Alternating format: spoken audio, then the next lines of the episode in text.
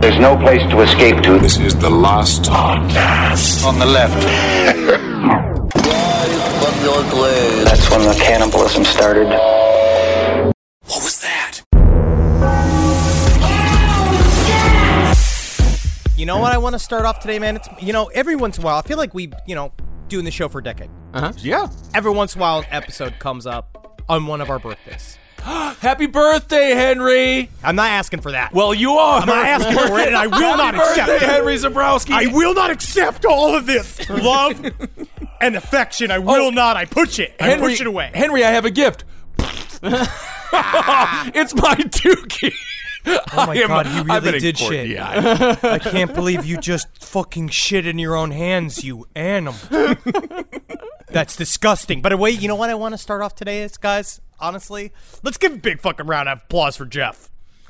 Now, we're going to be talking a lot about Gef the Talking Mongoose today, and I want to say a lot of people are 7 p.m. this week. 7 p.m. People going out there, they're applauding for the, the emergency workers. Love it.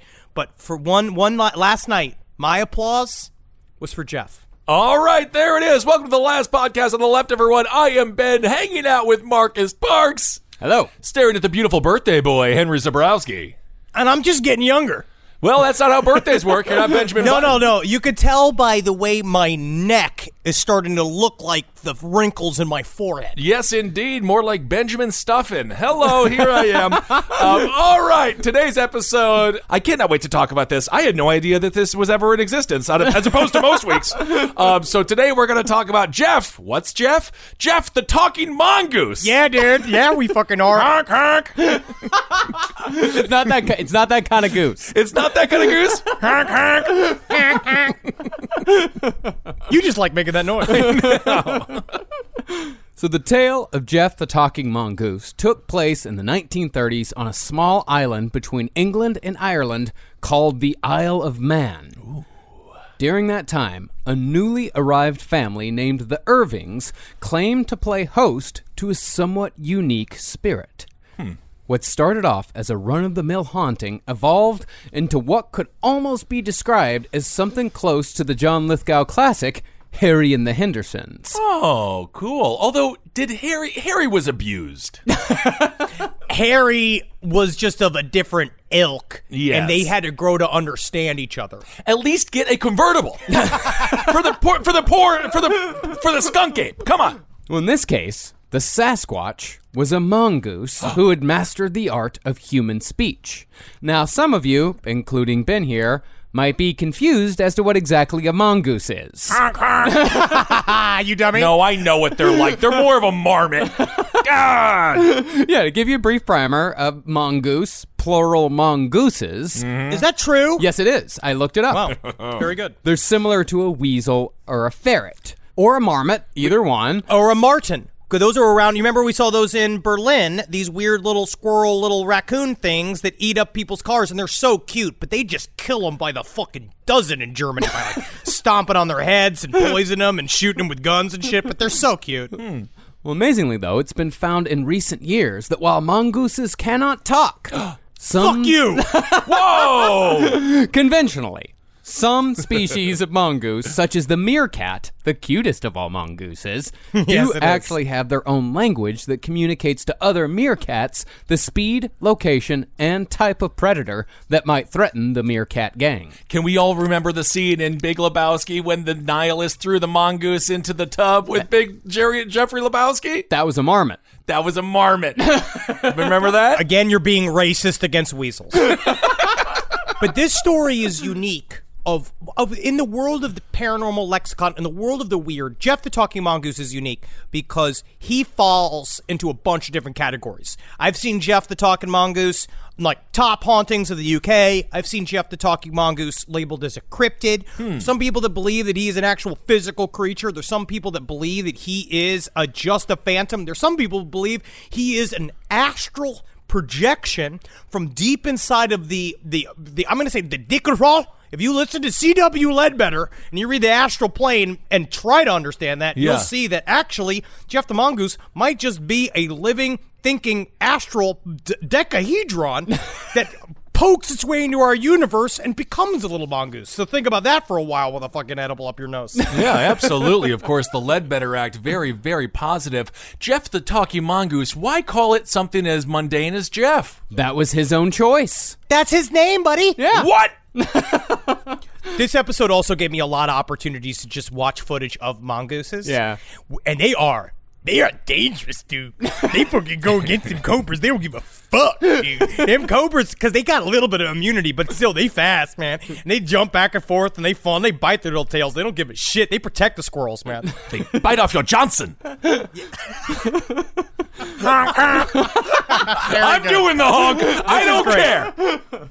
Well, the Taka mongoose that we're speaking of today was called Gef. And in addition to holding full conversations with every member of the Irving family, Gef was said to be an actual physical being who ate food, played with coins, and even killed rabbits as an offering to the family who gave him a home. Okay. Got to, dude. Fucking Gef the Talking Mongoose is paying rent. Yeah, sounds like it. From what the Irving family said, Gef spoke in a voice two octaves higher than a man's, in a tone closer to a teenage girl. They said he had knowledge of multiple language, sang popular songs of the day from memory, and would even bring gossip from across the island to the Irving's meager farmhouse at Doarlish Cashen. Sounds like they should have named him Karen. Ah, Kissel. Kissel, please leave the Karens alone. They've gotten enough. Honk, honk. I hate it. I hate it.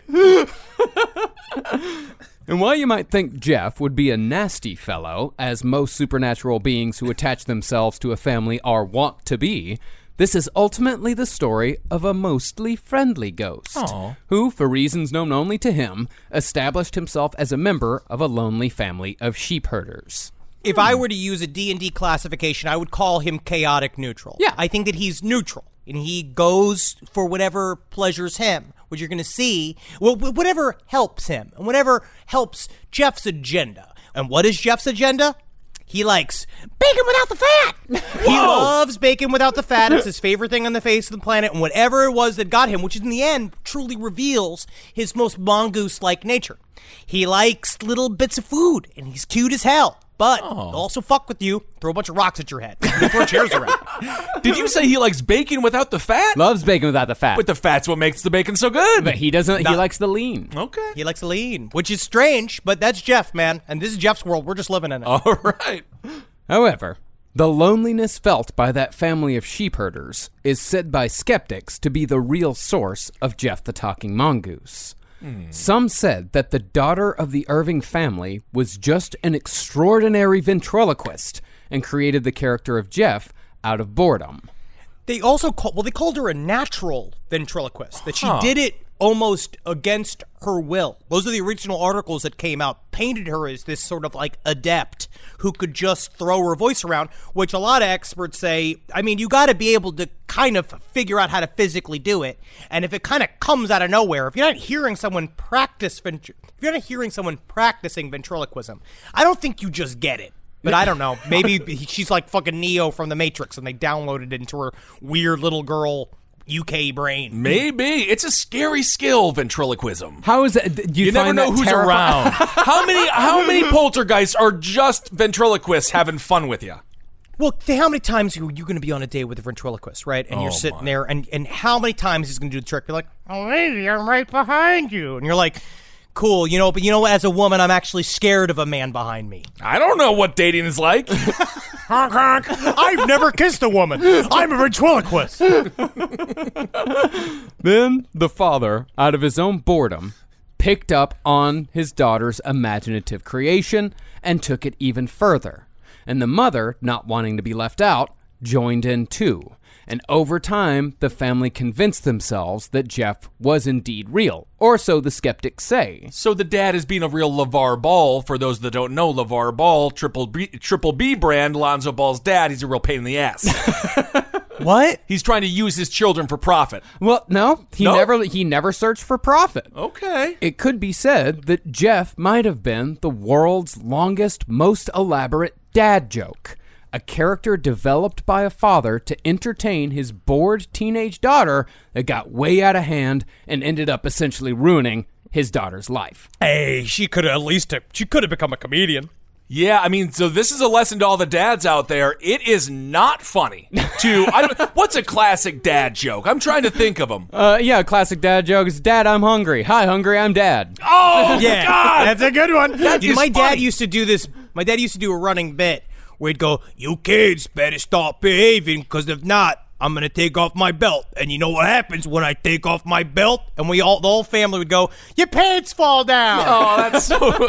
That's so. and then he just nice. beat the living shit out of us. Yeah, that's the punchline. No, he never, he never hit us. My father never beat us. He never beat us once. He just wasn't there. He was the opposite of beating. Perfect.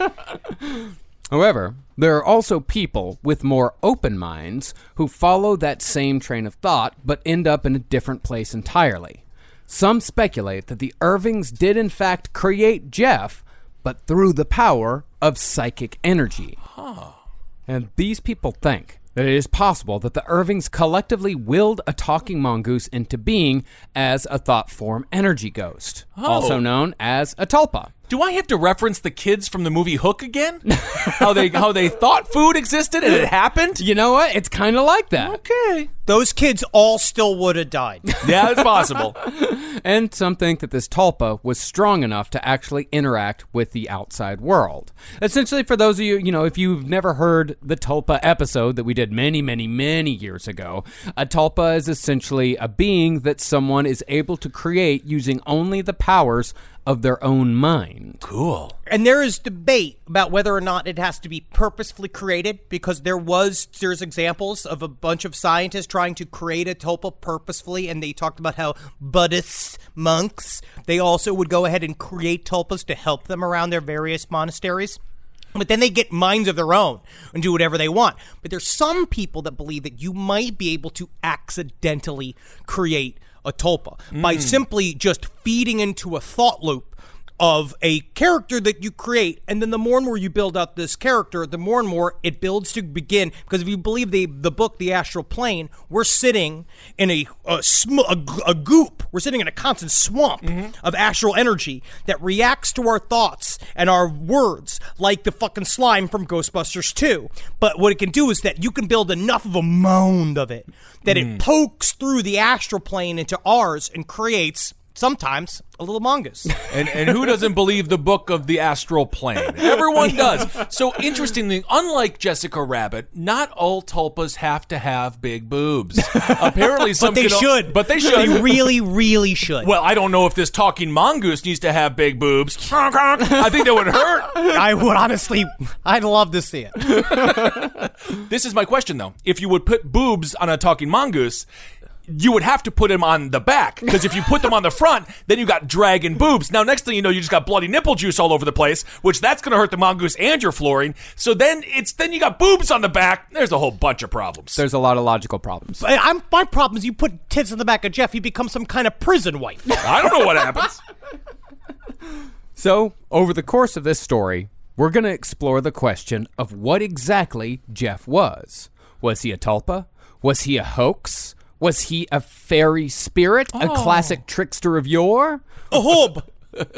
Or was this an actual, physical, biological mongoose who learned how to talk of his own accord? Hey, guys, breaking. The answer is yes. All right. Well, it might be helpful at the very beginning to hear possibly the most illuminating quote from Jim Irving, the patriarch of the Irving clan, concerning Gef the Talking Mongoose. He said, quote, No one would ever invent such a bloody silly story. That's the thing. This is a silly story. In fact, No, no, do not tell me that. in fact, some might say it's bordering on stupid. Oh, I'm mad. I'm mad at you for even thinking people are saying that right now.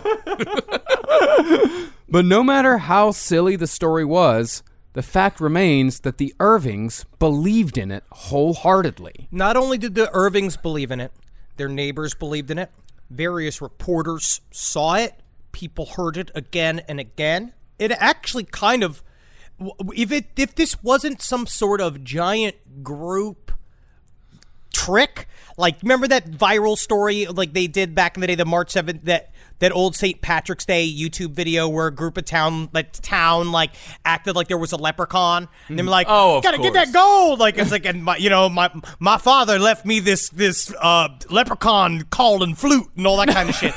they, it could be that, but if not it kind of has like a body of existence. There's a bunch of people that are, and and that's why J- Gef the Talking Mongoose is a. It's a thing that it's hard to shake. It's kind of sticking around. It hasn't yet been fully debunked, except from people just straight up saying there is no Gef the Talking Mongoose. Well- what you could say about fucking birds, man.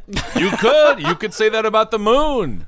Regardless of the status of Gef's existence, though, he was, for a brief moment in time, national news in the UK, and Gef's existence was investigated as a serious supernatural phenomena by some of the most respected psychical researchers of the time. So this is what happens when you don't have school shootings. then you just like, what are we going to fill our pages with? They make up crisps. It's nothing but stories about crisps, horrible jokes, and Gef the talking mongoose.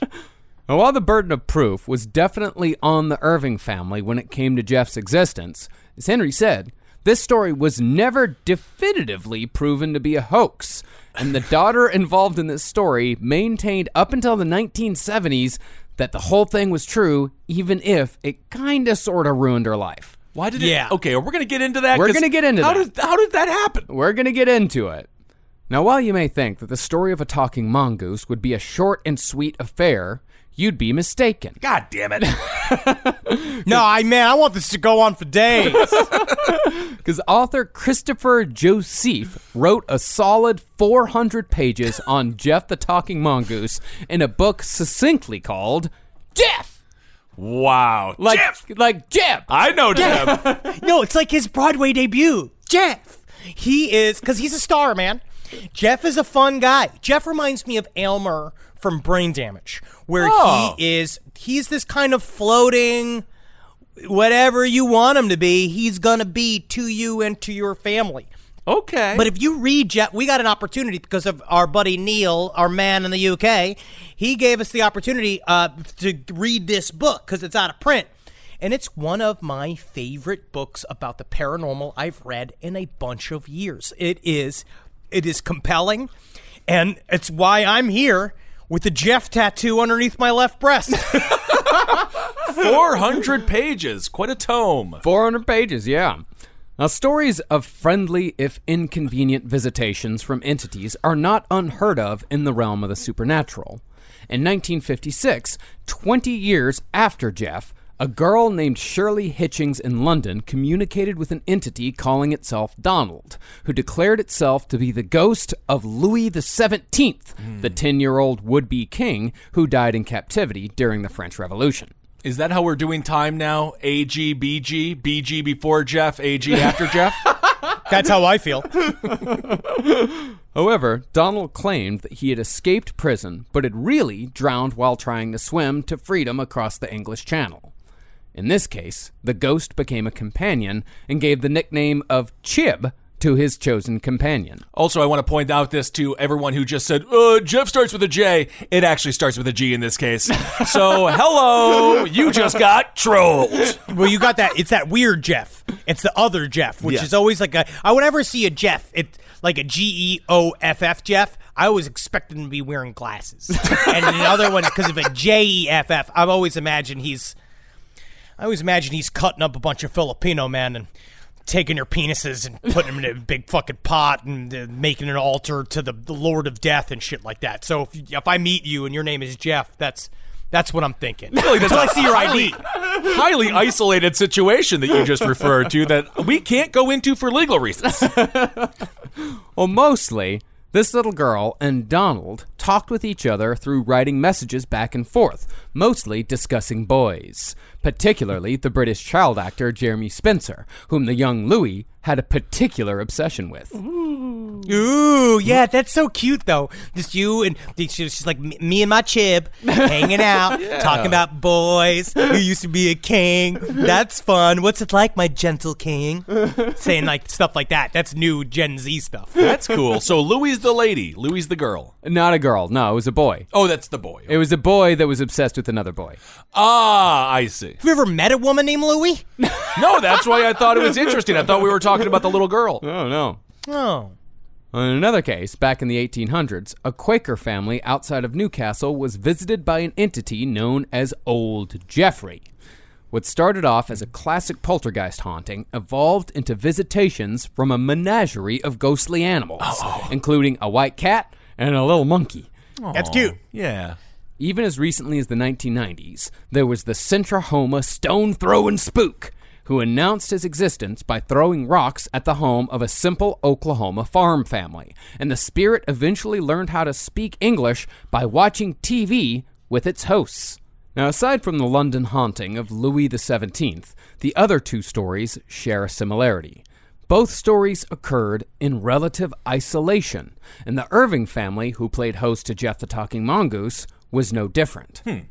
The Irvings were new arrivals to the Isle of Man, having moved there to live a simple life of sheep tenders after the patriarch, Jim Irving, lost his job with the Dominion Organ and Piano Company after the pipe organ business collapsed during World War One. Oh. And lo, Oh man, those are some cold ass pipes. lo, what a horrible time it was for the pipe organ. Indeed, it was. When I think of World War One and World War Two, I think of mostly the devastation of the pipe organ, and I just feel like. But I will is- say it made way for the electric guitar because the pipe organ was just sitting in that slot, and it's so hard to bring a pipe organ to gigs. Now, as far as what they did on the Isle of Man, they did what pretty much everyone on the Isle did to make a living. They were in the business of livestock, owning sheep, goats, a dozen geese, and a few chickens.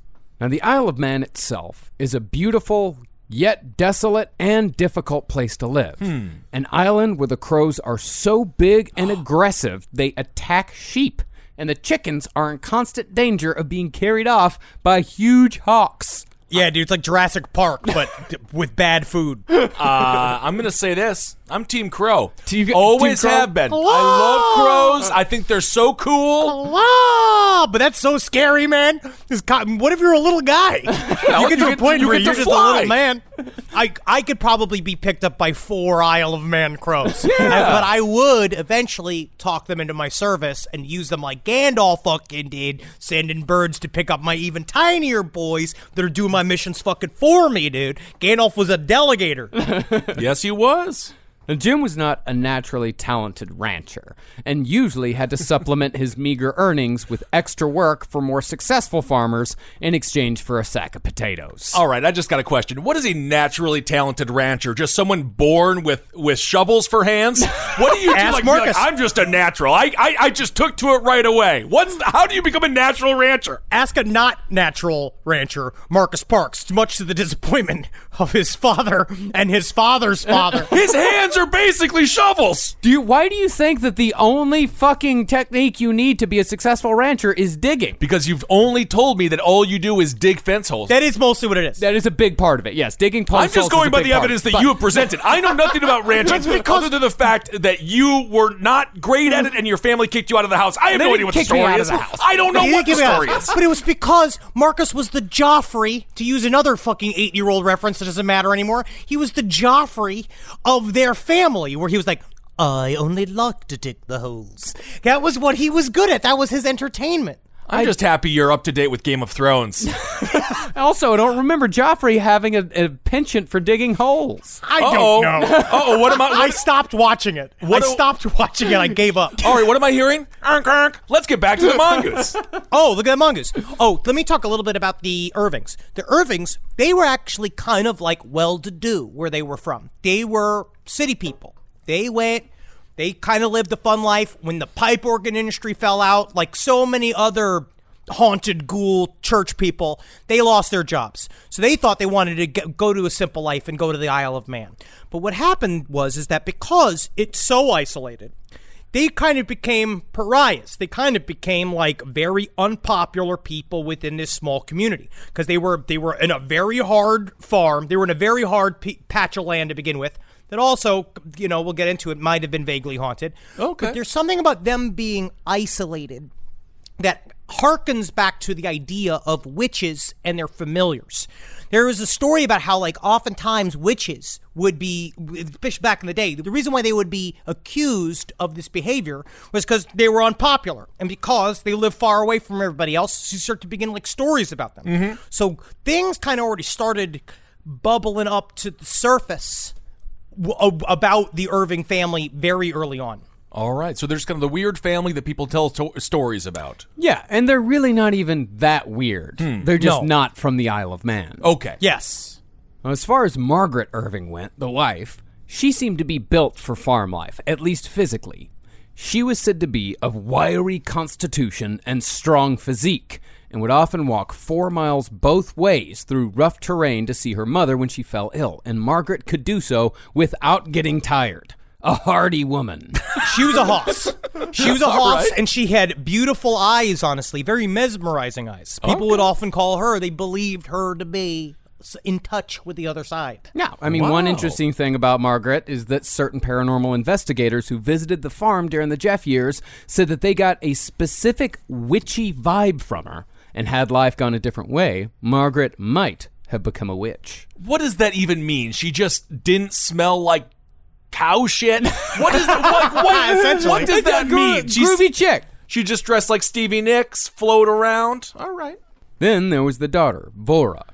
Despite moving to the Isle of Man at the age of 13, Voirrey adapted to farm life quickly and was soon killing rabbits for food and sale all on her own without a hint of squeamishness. She kind of reminds me of the description of the woman who wrote A Tree Grows in Brooklyn, where she was very sullen, but also kind of like into herself. She, it's like a picture of a teenager from now, like uh, this time period, kind of dropped into that time period where she loved getting her picture taken, but she hated being seen in person. She loved, like, she liked these kind of th- fashiony things, but she also was very kind of private and she said that she would often walk the areas around Doarlish Cashen and singing to herself and kind of in, in a witchy mode as well. It was kind of a little bit of an Addams family, which I gives me it gives me comfort. Yeah, of course. And you nailed it, man, because 13 year old girls, they love killing rabbits. That's the trend. I was just following that on Instagram, killing rabbits.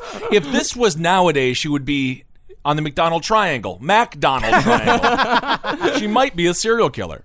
But Voirrey, like all the Irvings, was an extremely intelligent, well spoken person, which is another thing that set them apart from the local Manx community of simple farm folk who didn't have much use for all that fancy talking on the Isle of Man. Oh.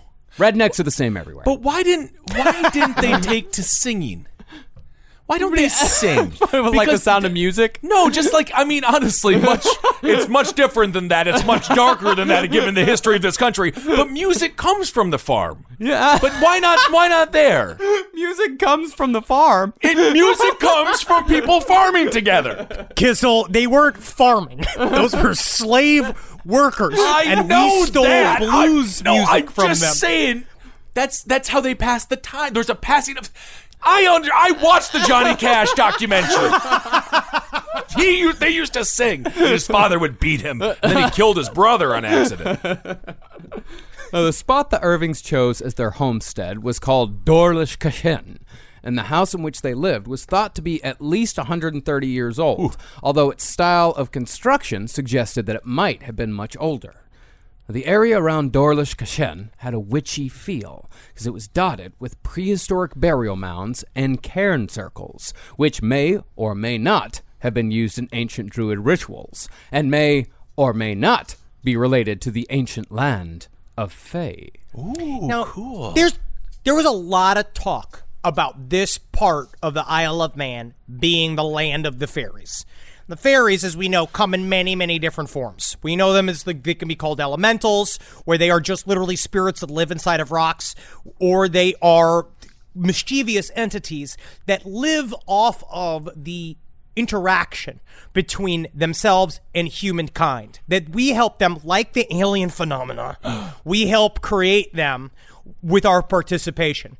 Or, and they also sometimes show up. There's some research about how tiny little furry creatures were often seen as the familiars of witches. That they would say, a lot of times they would either show up unbeknownst to them, they'd have these little creatures just show up and join in their league with Satan or whatever the hell it is that they were doing, or they purposely called them out and made it in a relationship with the Fae, and sometimes they would turn into a cute little creature because it's fun. The only thing I know about fairies is they wear boots, according to King Ozzy Osbourne. Which I still don't know what that lyric means, but it's a great song. Boats and you gotta believe me. Well, no matter what, Doarlish Cashen was known to be a place where strange things happened. Years before the Irvings arrived, men digging for some unknown reason found a funerary urn containing mysterious black ashes. They reburied the urn, and some years later, a young man hunting rabbits was pushed back by an invisible force on the exact spot where the urn had been buried way back when, suggesting some sort of paranormal significance to the object. Years later, a drunk who happened to be sober on the night in question, That's what he said. That's what he said. Hilarious. he said that he was followed by a ghost near Doarlish Cashen for three miles, and the ghost kept him company by singing hymns and trying to convince him to lead a better life. It's like, yeah, man, I don't need a fucking astral sponsor right now. I'm trying to get home. And the ghost looked like a large pink elephant, almost like he was going through delirium trance. And then, of course, are the tales of local folklore. The Manx, as they call themselves, believed in the Scaregurnlisheg. Is that how you say that? Uh, it's the closest I can come. We'll go with it. I tried to listen to some of the Manx Gaelic, and wow, that is fucking thick, dude. Yeah. It's like a whole other language or something. It really is. I mean, it's not quite Gaelic, it's not quite English, it's it's Manx. Manx. Now, the Scaregurnlisheg was a malicious ghost who would torment, nip, and pinch its victims as they tried to sleep, for oh. no apparent reason. The other local fairy creature was the Fenodyree. Okay. These trickster spirits, said to be of fairy origin, were mischievous, temperamental, or helpful, depending on how said Fenodyree was approached. Those are just the those are just the emotions of every human being on earth. But you got to because again, these things have their own agendas. When we talked about ah. the Enochian world to everyone's incredible enjoyment in previous episodes, you understand that when you meet or you believe that you meet, if you believe so hard that you're meeting an entity from another realm, you have to understand, especially if you believe this is this is full on magical hullabaloo. So just yeah, d- g- come with me. If you believe and want them to work with you, you got to come at them on their level. You got to incept them. You got to go and and and make them. It, it has to be their decision to help you. Yeah, and these creatures, you know, the mm-hmm. the creatures of the Fae, hobs, brownies, and the like, you know, they can either help or they can destroy. So you want to be nice. But that's the thing; it's never with malice. Only because the Fae are said to be ignorant of the needs of man. They don't know what's best for us. They're trying to do their own thing. They have their own agenda. And they're either oh. unable or unwilling to learn what's best for humankind. Hmm. the, the book The Astral Plane talks about how an entity from the other side sees our world, right? Imagine that we, our world is one level of density, and then there's like eight worlds on top of this world that are all varying levels of things that we can touch. The one right above us is where something like this would be, one of these weird little fairy creatures. But when they see us, they see us from all sides. Like we appear like kind of like uh, a Picasso like painting, like one of those things where we appear flat. They see every one of our angles, and not only see that, but they see every little bit of like the earth energies inside of us, all the cells, all radiating energy at a time. And then, then there's the egg-shaped astral like when you see in aura pictures that you get if you go to like a fun rap party or you go to like a girl's bachelorette party, you go to those one of those aura pictures. There's that that they have to then kind of interpret because to them that's the only real thing. Our meat bodies mean nothing to them. They just see these orbs, so they're constantly trying to figure out how we work, like we have to figure out how they work. We're as much of a curiosity to them as they are to us. Isn't that interesting? Mm-hmm. It's not to some. Some people don't find it interesting, but I find it interesting.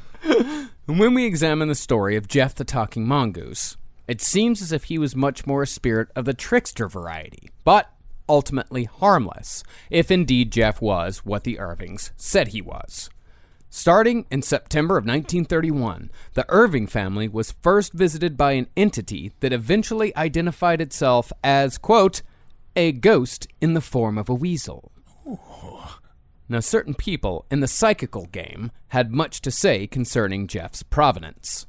Some of them speculated that the Irvings were actually highly psychic individuals, particularly Jim and Margaret, and that through nothing more exotic than excruciating boredom, they communed with a spirit already present at Doarlish Cashen and willed it into physical being.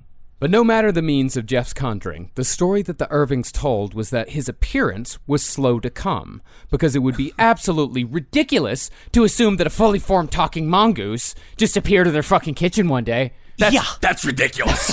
Now, if it now over time, if it appeared, uh, now I'm getting a little bit more sold on it. What is this fucking Sesame Street? no, this is the Isle of Man, darling.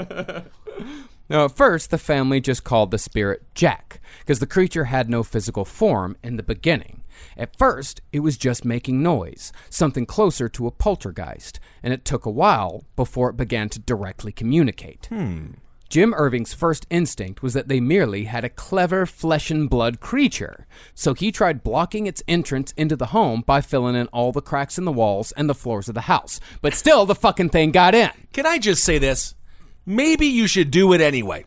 just if you got a big hole in your wall, feel Just free to cover it plaster it, Just cover it, just in case. Don't need a reason, unless it's a peephole, and you don't want to plaster it. But that's for different things altogether. Indeed, it is. I was watching that documentary called Rats, and these fucking things oh. can fit through a hole that's only two inches big.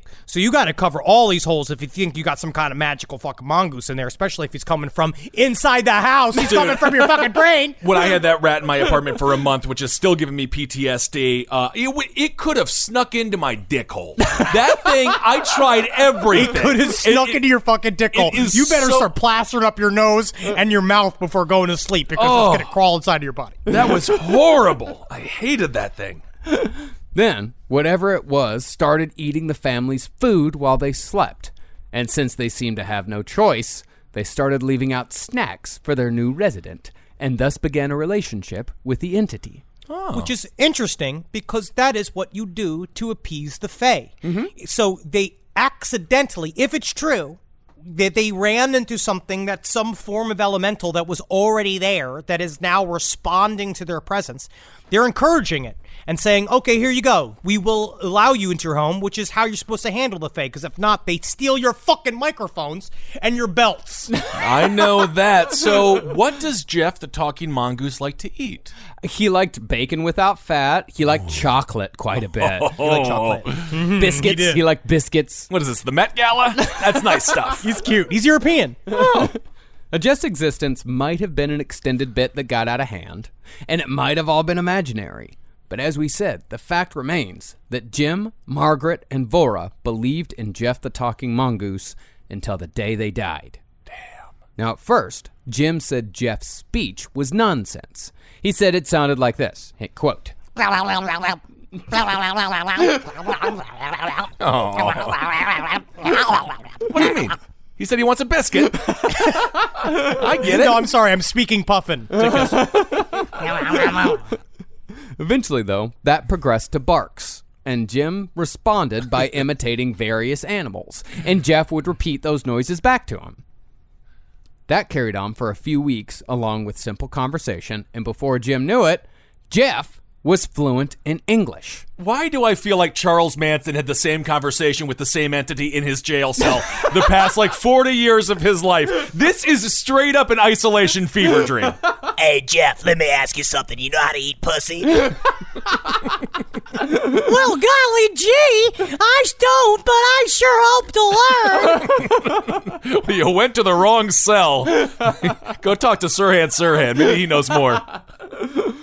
But from what Jim speculates, Gef was just pretending to not speak English, and this little game was just to ease the family into accepting his existence. Because that's the thing, Gef showed up in kind of like fits and starts, which sort of goes back to Henry's theory that this is poking through from the astral plane. It doesn't come out all at once, hmm. it merely begins to evolve, and the people that see it, the people that interact with it, they add their own bullshit to that entity. They are manipulating the astral plane with their thoughts and energies Mm-hmm. and creating the only thing, the, the way I could truly describe it, as a paranormal hernia. Where it is slowly going through the layer, and it makes and it, and it does Yeah. affect your work. That does make a lot of sense. It also reminds me of when you when you move into a Brooklyn apartment and you're like, I want to get rid of this key lime colored wall, and you try to paint it over white, but then slowly but surely the key lime color comes right on through. The thing was, this tactic of easing them into it, it worked. Oh. The family was not frightened of the entity at all and approached the existence of Gef with an air that was more curious than fearful. They were soon teaching him nursery rhymes, and Gef was able to repeat those nursery rhymes verbatim. And Gef became Andrew Jeff Clay, and he would say "Hickory Dickory Dock." what is that go? Hickory Dickory Dock. Something sets. Somebody No, sits yeah. on something's cock. I Yeah, don't yeah, know. that's but what it every, is. It, all that- ends with cum. You, it's it's that simple. Yes. You're just trying to add more to it than it's there. But that's why Dice was such a poet, a true Such a poet. Such a poet. simplicity of language. Concerning paranormal undertones, though, Jim said that in the early days, Gef sometimes made a noise that was similar to threshing or churning. The only other time Jim heard that noise was when he sometimes heard it around two local women who were said to be deep into the witchcraft game. He said that noise followed them, and he heard that same noise when Gef was around. They were just trying to get him to leave. like, hey, maybe if we make a couple of witch noises, he'll go away because he's been staring at my low cut shirt for quite a bit of time, and I'm sick of sharing my mangoes with him. Absolutely. I mean, it's probable that these people, these two women, were just in a lesbian relationship, and then they had to just be like, "No, they're definitely witches." That's uh, that happened a lot. Yes, it did. So by October, Gef had reached physical form, and both Jim and his daughter Voirrey saw the creature with their own eyes. They described it as having a small rat like body with a long bushy tail and yellowish fur, speckled with brown spots. Okay. And that naturally drew attention of the press, who at this time were usually quite keen to report on any and all supernatural goings on, because the spiritualist movement of the early 20th century was beginning to evolve into the realm of psychical research. So it was it was a legitimate thing to cover in the press. This was a paranormal boom at the time. Like the people were obsessed with it. You had the you had the uh, the Theosophical Society ready to go, and then the, the the Fairy Research Society. All of these different groups were like making money Yeah. during this time period and getting government help. And as we'll see, it involved like judges and shit, like like really technically like trustworthy human beings. I think it's very good that you weren't in this time. For us, for you, it would have been great, Henry, because you would have had real Yes. wizard power, and then you'd have been like, "She's a witch! I know she's a witch." You would have killed so many people. I mean, that's the thing is that there was actually, you know, some rumors that Aleister Crowley worked with Winston Churchill during World War II. Where did those rumors start?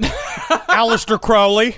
Yeah, definitely started with him, and it, working with Winston Churchill probably had to be getting him a couple of younger males that were super excited about showing the prime minister their buttholes. I could see Aleister being the bottom to Winston Churchill, just Winston putting his belly on his back, just going to town. He's very stressed out. He's got to kill a lot of people, you know? I tell you what, Mr. Crowley, I may be drunk, but you have a terrible asshole. And I'll tell you what, I'll be sober in the morning. Oh. The press named the creature the Dalby Spook, and pretty soon the story had jumped from the Isle of Man over to England, and the farm was overrun by sightseers hoping to catch a glimpse of the curious ghost. And Jim said that the invasion of Looky Loos actually proved that he wasn't in it for the money. He wasn't paid by the press, and in fact lost money because the crowds who came looking for the talking mongoose caused quite a bit of property damage. Honestly, he should have charged. No, because then it shows that he was doing it to create a theme park on the Isle of Man, and this is not Beetlejuice. He did not. he did not do that. But the rest of the Isle of Man did not particularly enjoy the influx of Gef tourists coming hmm. onto their land. However, some of the people who came to look see actually testified to Gef's existence. At least 15 people who visited the farm over the years said they had interactions with Gef, and Jim said he had a signed statement from three local fishermen who attested to the same. That's more than the amount of people that could say that J.D. Salinger was alive after he wrote the goddamn book that he wrote that killed that killed Lennon. It's also very difficult to get fishermen to sign anything. I don't think a fisherman, a professional fisherman, has filled out a census since the beginning of the census. But I also am glad that he decided to trust fishermen because, you know, of all of the sportsmen in the world, the, the fishermen are never known to lie. No, no. At first, the haunting was somewhat cute and limited mostly to annoying knocks and raps. That evolved into various bits of speech emanating from what Gef called his sanctum, which was a small storage space in the corner of a room where the walls didn't quite touch the ceiling. Isn't that sad for every husband? This is a bit of a stereotypical joke, but like that's his place. Yeah. It's like we'll Yeah, get you, that's you, his place. You get your sanctum. It's up there. It's in the corner. It's that two by. It's two by two. So if you can't fit in there, sorry, that's your fucking sanctum. yeah, not to be too road comic, but men are told where they're allowed to exist inside of their homes. But when the presence of Gef became more of a nuisance than a lark, the Irving family went on the offensive. They left a piece of bread covered in rat poison in Gef's sanctum. But they found that the creature wasn't so easy to kill. Instead, Gef got even more annoying after eating the poison, screaming for 20 minutes uninterrupted, using a noise that sounded like, in the words of the Irving family, a pig having a horseshoe nail pushed through its snout. just all day long. You're trying to get used to the mongoose in your home.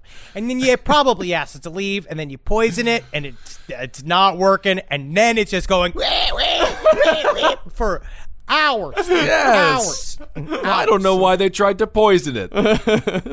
Even when Gef finally calmed down, he still spent 30 minutes sighing and moaning.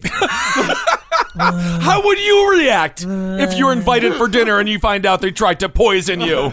Yeah, you fucking kept feeding me. That's my thing, man. It's been like I'm a house guest. You kept feeding me. You could have stopped leaving out food, and then uh, some eventually got to go find other food. They they tricked him. They tricked him. In one of their first back and forth communications with Gef, they asked him, Why? Why are you screaming? Why are you moaning and groaning? And very simply, he said, quote, I did it for the devilment. You did it for the for the government? No, fuck the government. fuck the government. I, I believe that we should burn down the White House. That's Gef saying it, not Henry. No, he did it for the devilment. Oh, for the devilment. I did it for the devilment. Whoa! I did it for the devilment. That's a fun term. I'm gonna start saying that. Uh, devilment's wonderful. Yeah. After that, the gloves came off for a little while between Gef and the Irvings. He'd threaten Jim's daughter Voirrey and throw stones at her while she slept. So the Irvings moved Voirrey's bed into their room temporarily, at least until Gef calmed down. Gef reacted by thumping the walls and screaming at him the whole time they were moving the bed, saying, quote, I'll follow her wherever you move her.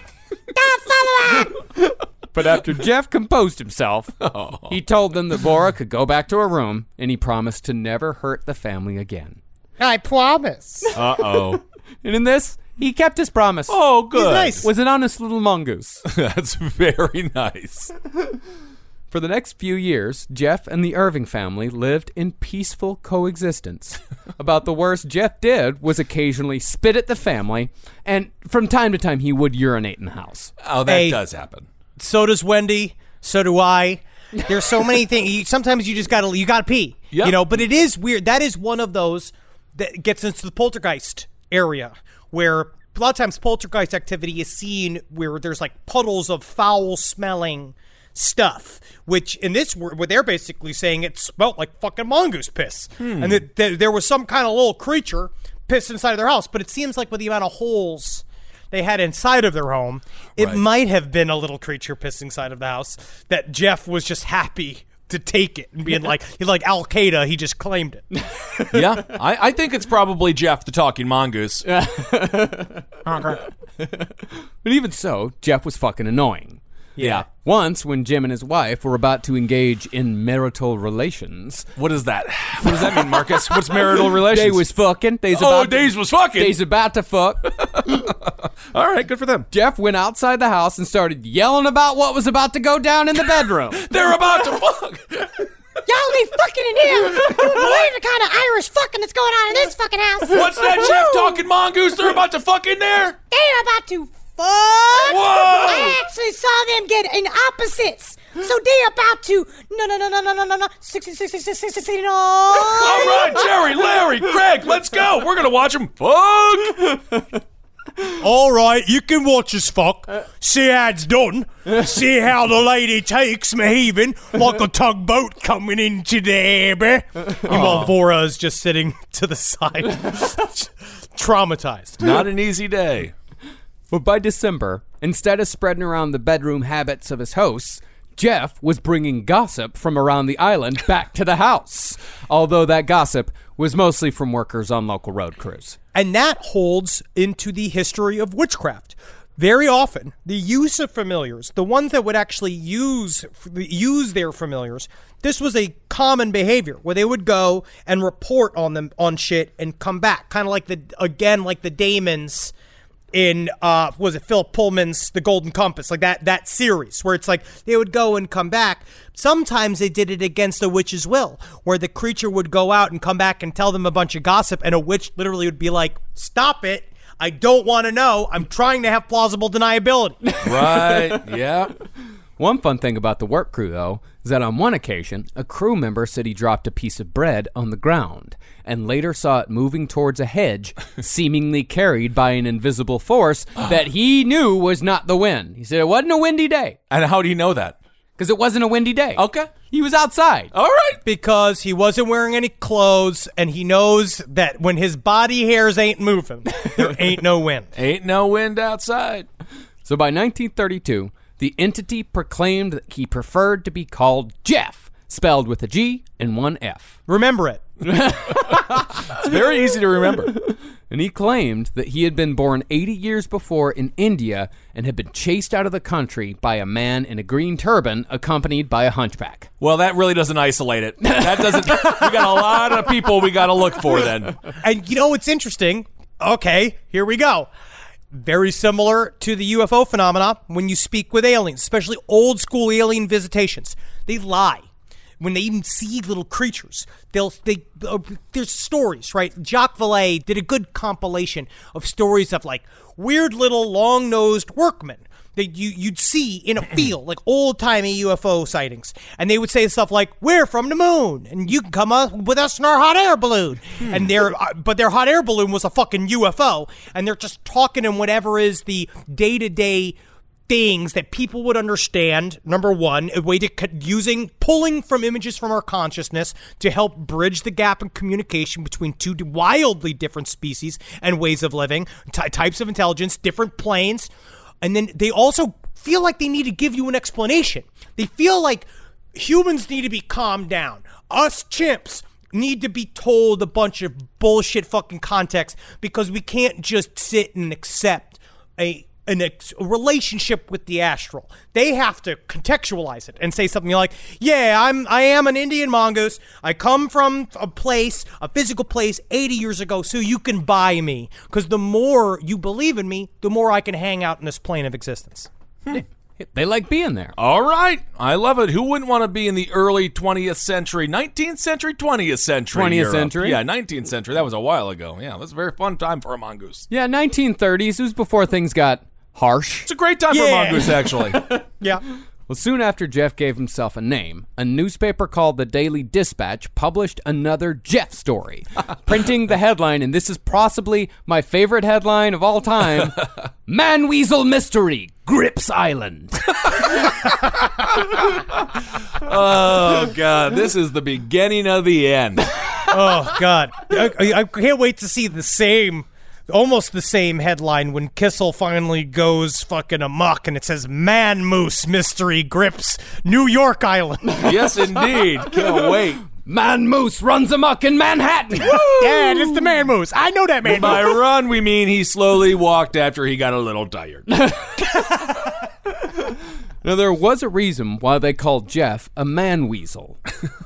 Jim Irving told people that he thought that they were dealing with a manimal of sorts. Oh. A hybrid with the body of a weasel like creature and the mind of a man. And for some reason, this creature had chosen Doarlish Cashen as his home. Okay. Jim also entertained the possibility that Gef was the result of a crossbreed between a weasel and a ferret, and the combination of the two species had resulted in an unusual throat formation that gave it the power of speech and heightened man intelligence.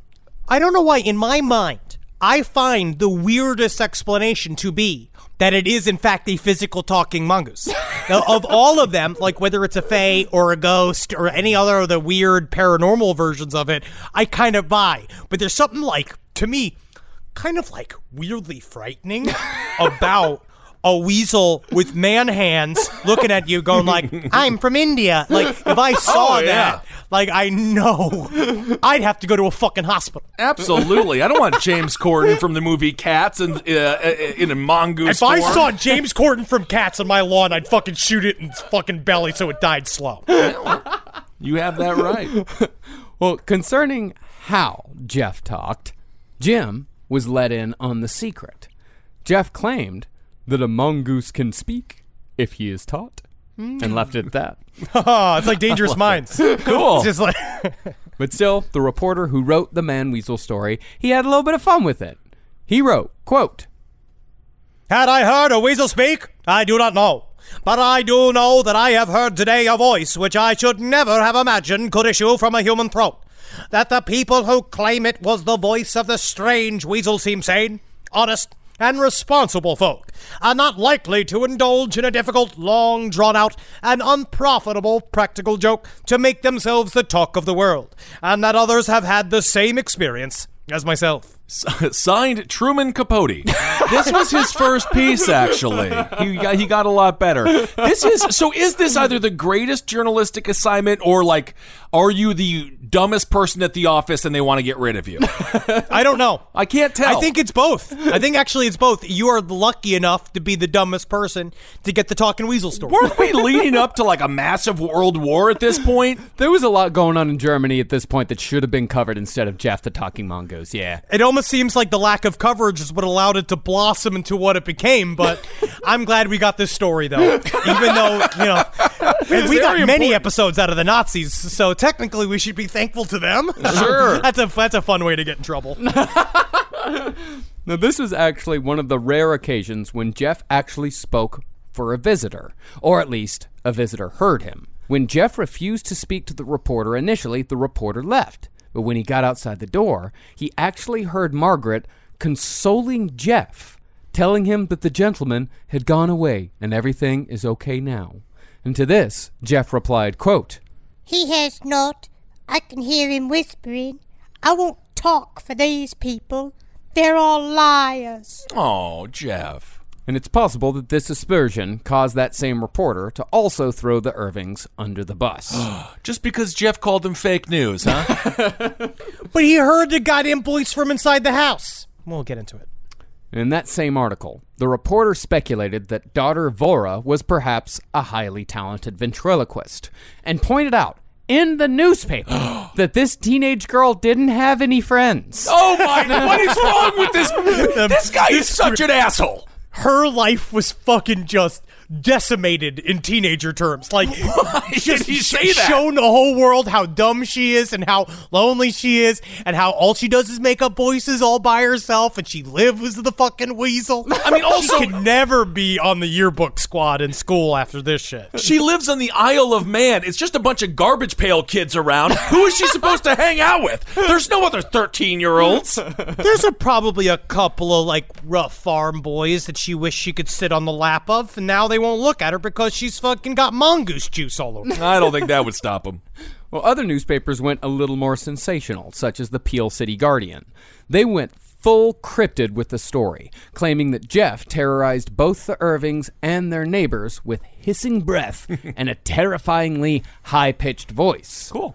They also claimed that Gef had the body of a weasel, the head of a pig, and great glowing eyes. They loved the amalgam. body of a pig. My favorite YouTube I, video. they, I don't know what it was about old timey cryptid reporting and stuff. They love mixing up different animals. Yeah. I wonder if that's just because that's kind of a Bible thing.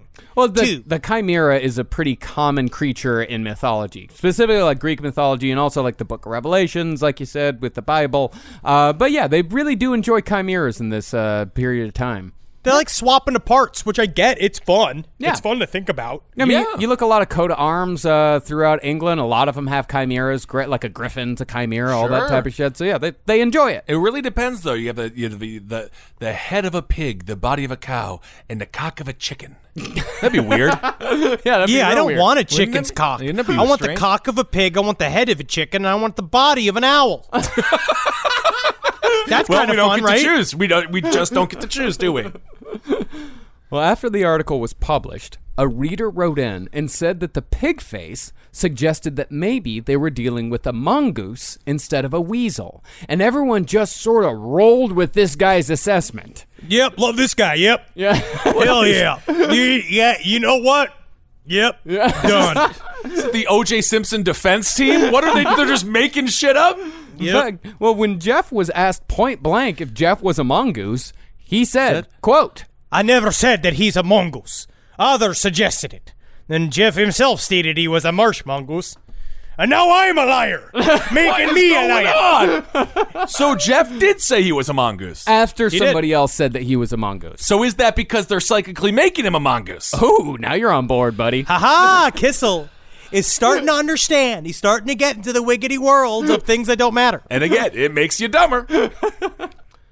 Now, after seeing the article in the Peel City Guardian, a woman named Florence Milburn wrote a letter to the National Laboratory of Psychical Research. How bored are these people? I mean, this is it's huge. This is huge news for the Isle of Man. We got a talking mongoose. Honestly, if there was a talking mongoose in my apartment building, I would be there with an old timey reporter's hat with like the weird piece of paper in the side, the big flashbulb camera, just to be a part of the whole hubbub. no, I know, I know.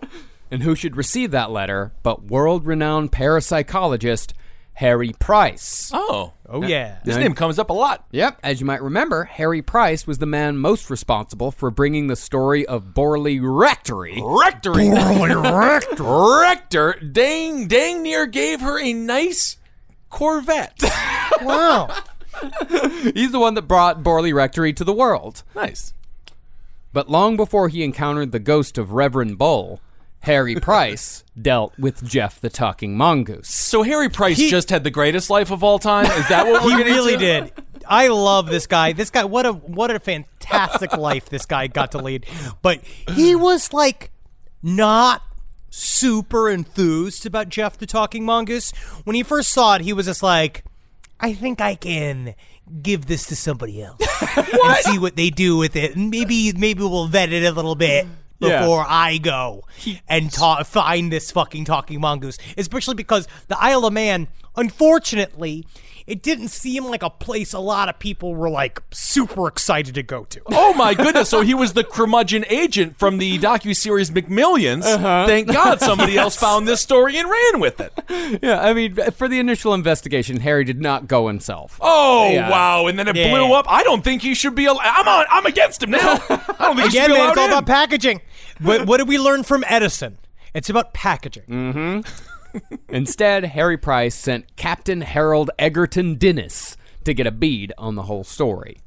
Now, Gef didn't speak to Captain Dennis on the first night, but when the captain returned the next night, Jim informed him that Gef would speak in exchange for a camera or a gramophone for Voirrey. It's almost like their daughter asked for a gift they couldn't afford. Yeah, it's like asking Santa Claus. Yeah. But maybe that's what I'll start doing instead. If I, you know, what I'll say to Wendy when she wants wonder like, you know, is there a Santa Claus? Maybe I'll tell her that actually no, you should ask Gef the talking mongoose for steak tonight. oh, But Gef also said that he would only appear if the person requesting his presence believed in the talking mongoose, because Gef had no time for what he called doubters. nope. You know, time you got to believe in him, man. I, get it. Hey, life is short. I understand. I get it, man. You can't let it's like you know, fucking. I'm certain MJ didn't allow a single non-believer inside that circle. Hell no. That's how you get. That's how you get those W's, man. Now, Captain Dennis was open to the idea of a talking mongoose, but still, Gef wasn't having it. On the second night, Dennis heard a voice coming from the bedroom when he was talking to Jim. And the captain shouted an assurance that uh, he did indeed believe in Gef. I believe in you. But Gef replied, quote, I don't mean to stay long as I don't like you. What? what did he do to you, Gef? What happened? You didn't believe? Well, the captain did try to sneak up on Gef by silently crawling up the stairs. Oh my god, do you have any idea how difficult it is for a man with one wooden leg to sneak up on something? Yeah. Plum, plum, plum. Plum, plum, plum. But Dennis slipped on a broken step and noisily tumbled back down. and so the captain left, partly convinced of Gef's existence, but still somewhat skeptical. huh. However, there were visitors who had full on encounters with Gef. A visitor to Doarlish Cashen named Charles Morrison said that Gef responded to each and every one of Jim's commands during his day at the farm. Jim asked Gef to bark, and Gef barked. Then Jim asked Gef to sing Carolina Moon, which was a popular song at the time. Okay. But instead of singing, Gef said, quote, Charlie, Charlie, chuck, chuck, chuck. Charlie, my old sport. Clear to the devil if you don't believe. Vanished. Well, that's not exactly the song that I wanted to hear, um, but that is a nice tale. You know, I'll tell you what. I wanted to. I wanted to do a little bit of a dance, and I wanted to maybe, you know, take my daughter on the town to that song. But instead, I'll be frightened by it. Indeed. Nothing like some good fiddle music to get these white bones cracking. Then that night, as Charles was trying to sleep in the house, Gef reappeared saying he's going to keep Charlie up all night because Charlie was a doubter. and about an hour later, Charlie heard something under his bed. Morrison said he looked underneath the bed and saw a pair of glowing eyes staring back. And Gef asked him, Do you believe now? yes, it's so fun. It's so fun. yes. Gef then made a spitting noise and then kept Charlie awake all night making various animal sounds. I can't sleep because of y'all, and y'all can't sleep because of me, and I can't sleep because of y'all. You ever see that? That was, I believe, from Real World. It could be. It could be. Well, other visitors were treated to Gef's penny trick.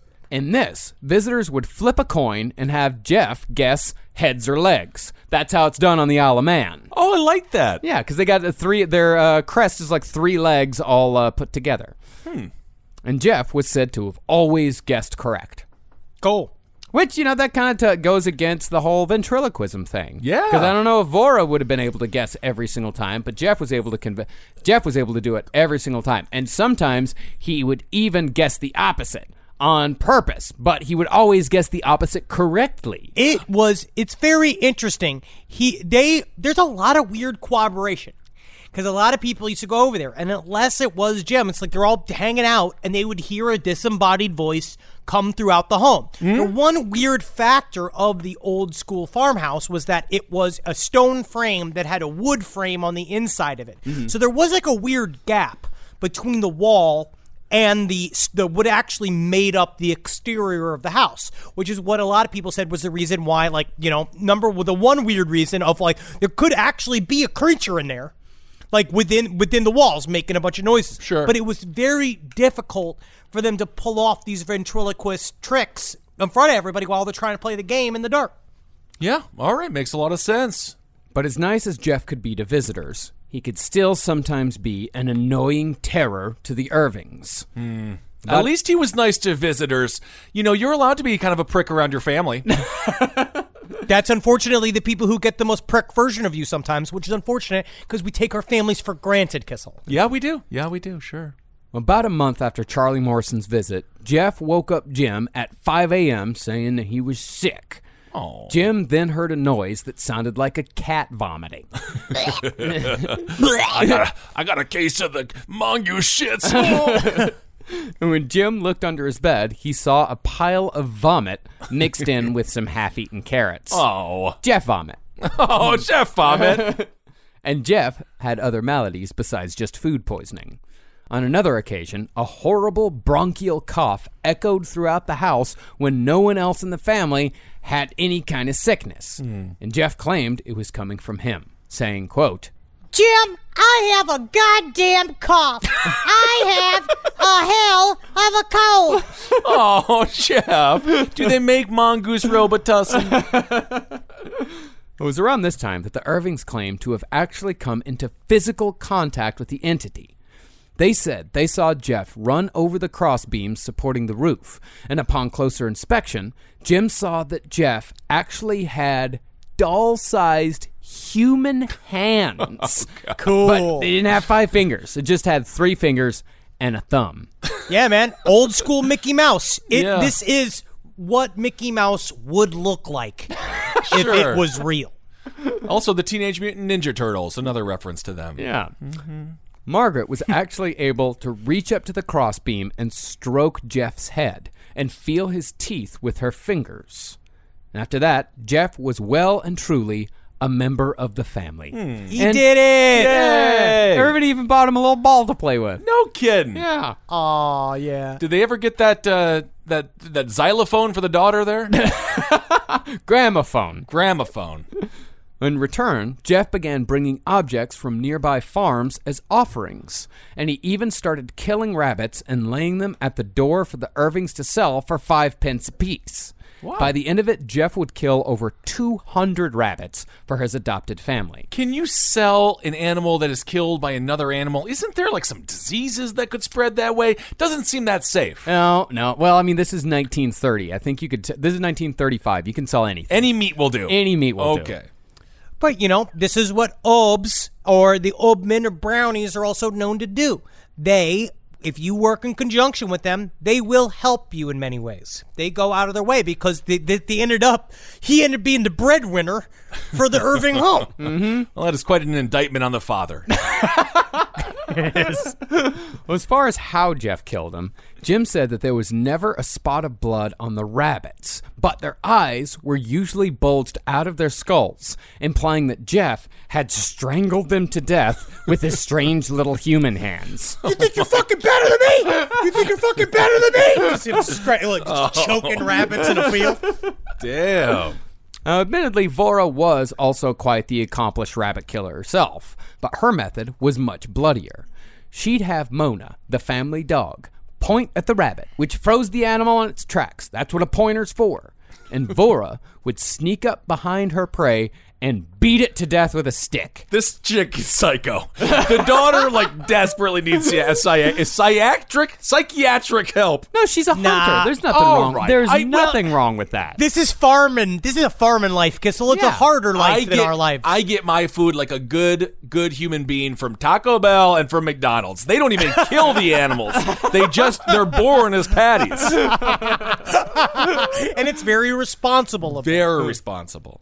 But on the other hand, Gef in time figured out that the family was depending on the income earned from the rabbits he'd killed, and he'd go on strike if he didn't get his way. Jeff unionized, but it's just him. Conversely, he'd also use rabbits as peace offerings on the occasions that he offended Margaret. And he did offend Margaret pretty often. He did. He really, really did because he was too. He he's naughty. He's a naughty mongoose. He's a cheeky mongoose. Cheeky. Was he? Was, did he go there? Did he say it like it is? He did. that what no, he he, did? wasn't. He wasn't being Dennis Miller. He was more of a. He just kind of say stuff, and he'd talk about really personal things that Margaret didn't like him talking about. Yeah, man. Dennis's have a bad name. Denis Leary, Dennis Miller, and Dennis Nilsen. I don't like any of them. There's Dennis Wilson. Which one is that? He's a beach boy. But on the other hand, he was also the one that brought Charles Manson into the fold. Ah, he, he was the one who almost got stabbed, right? Yeah. And then famously, Dennis the goddamn menace, who was a terrorist. Yeah, that's true. Well, Gef and Margaret definitely had their spats. Gef usually wanted to talk at night when everyone else was sleeping. And then he would knock and thump until everyone woke up, which of course made Margaret really pissed off. Hey, Margaret, you sleeping? you sleeping? Uh, yes, Gef, I am uh, well asleep here. As you can see, I Why are you talking then if you're sleeping? well because you just woke me up, Gef. I got a long day tomorrow of looking at Margaret, grass. what are you gonna do? You're gonna go out there, yeah, look at fucking rocks? Yeah, Is that what you're gonna do with your whole day? Yeah. Margaret, yeah. Who's your favorite little rascal? um, I like the one that wears the hat because he's so cute. Mine Spanky. That's just from Tommy Boy. That's Tommy Boy. Yeah. She said Gef got on her nerves. And when she told him that he was nothing but a nuisance, oh. he'd spit at her and say things like, quote, Pit. Hard boiled eggs. Nuts. Crack 'em and then eat 'em. Hard boiled eggs. Nuts. Crack 'em and eat 'em. Hard boiled eggs. Nuts. Oh, he's such All a, night, man. Yeah, what a uh, what a kid. What a kid. that was his favorite curse word. Nuts. Crack him and eat him. Nuts. What's another word for balls? Nuts. Nuts. That's uh. There we go. Yeah, that's Uncle Buck. Well, Gef and Margaret's relationship was even described by the author of Gef as strangely intimate, even sexualized at times. No, gross. Sometimes Gef would watch Margaret undress, naming each item of clothing as she took it off. Hey, hey, you're taking off your hat, huh? I can see your hair nice. oh, yeah, you're taking off that big strap in front there, you big old, the big old round ones in the front. You can take off that. Oh, yeah, nice. oh, what's that, a parachute? Oh, that's your underwear. oh, Man, Je- they big. Gef, that's crossing the line. I can see your butt, Margaret. and I'm memorizing it. I'm memorizing it. Oh my goodness. Gef even once tried to hit on Margaret behind Jim's back.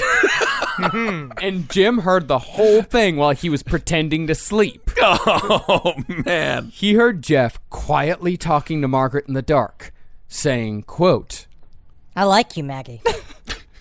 I like you. And I want you to like me. You know what I'm saying? Uh, this is a great episode Well- of Joey Greco and Cheaters. I like you. And you know what? I'm thinking you like me. You know why? Because I'm Gef. G and one. One big G, one tiny little F. When you come down with me, I'll tell you what, it's not going to be one tiny F. It's going to be one big old long F. yeah, I would. I do like you, but you're but you're a mongoose. Yeah, yeah, yeah, yeah, yeah. But uh, I don't got just tiny little human hands, if you know what I'm saying. You got a tiny Wait, little dick, too? Yeah, you got a tiny penis. huh? Yeah. Just like my husband.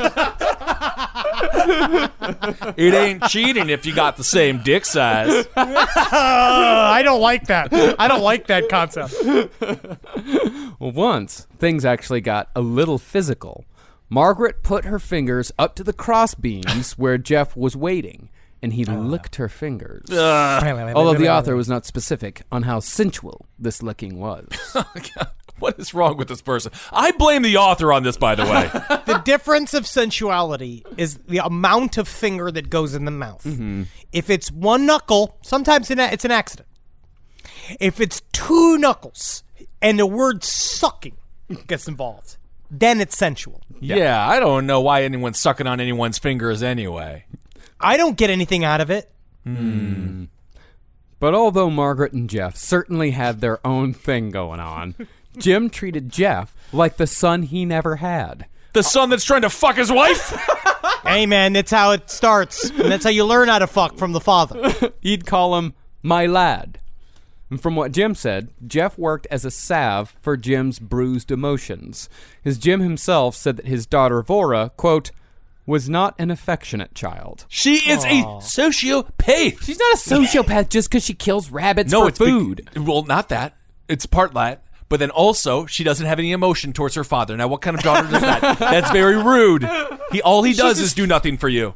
She's a teenager on an island that is basically filled with just sheep and rocks. Yeah. She's bored as fuck. She's unhappy. You moved us to here, away Yeah. from the city where all my shit was. all right, all right. Not a sociopath. I'll give her Daria. She's like a Daria type. She's just she's upset. Okay, I get it. But while Jim and the mongoose had a jocular, almost paternal relationship, Gef's connection to Voirrey was that of a close friend.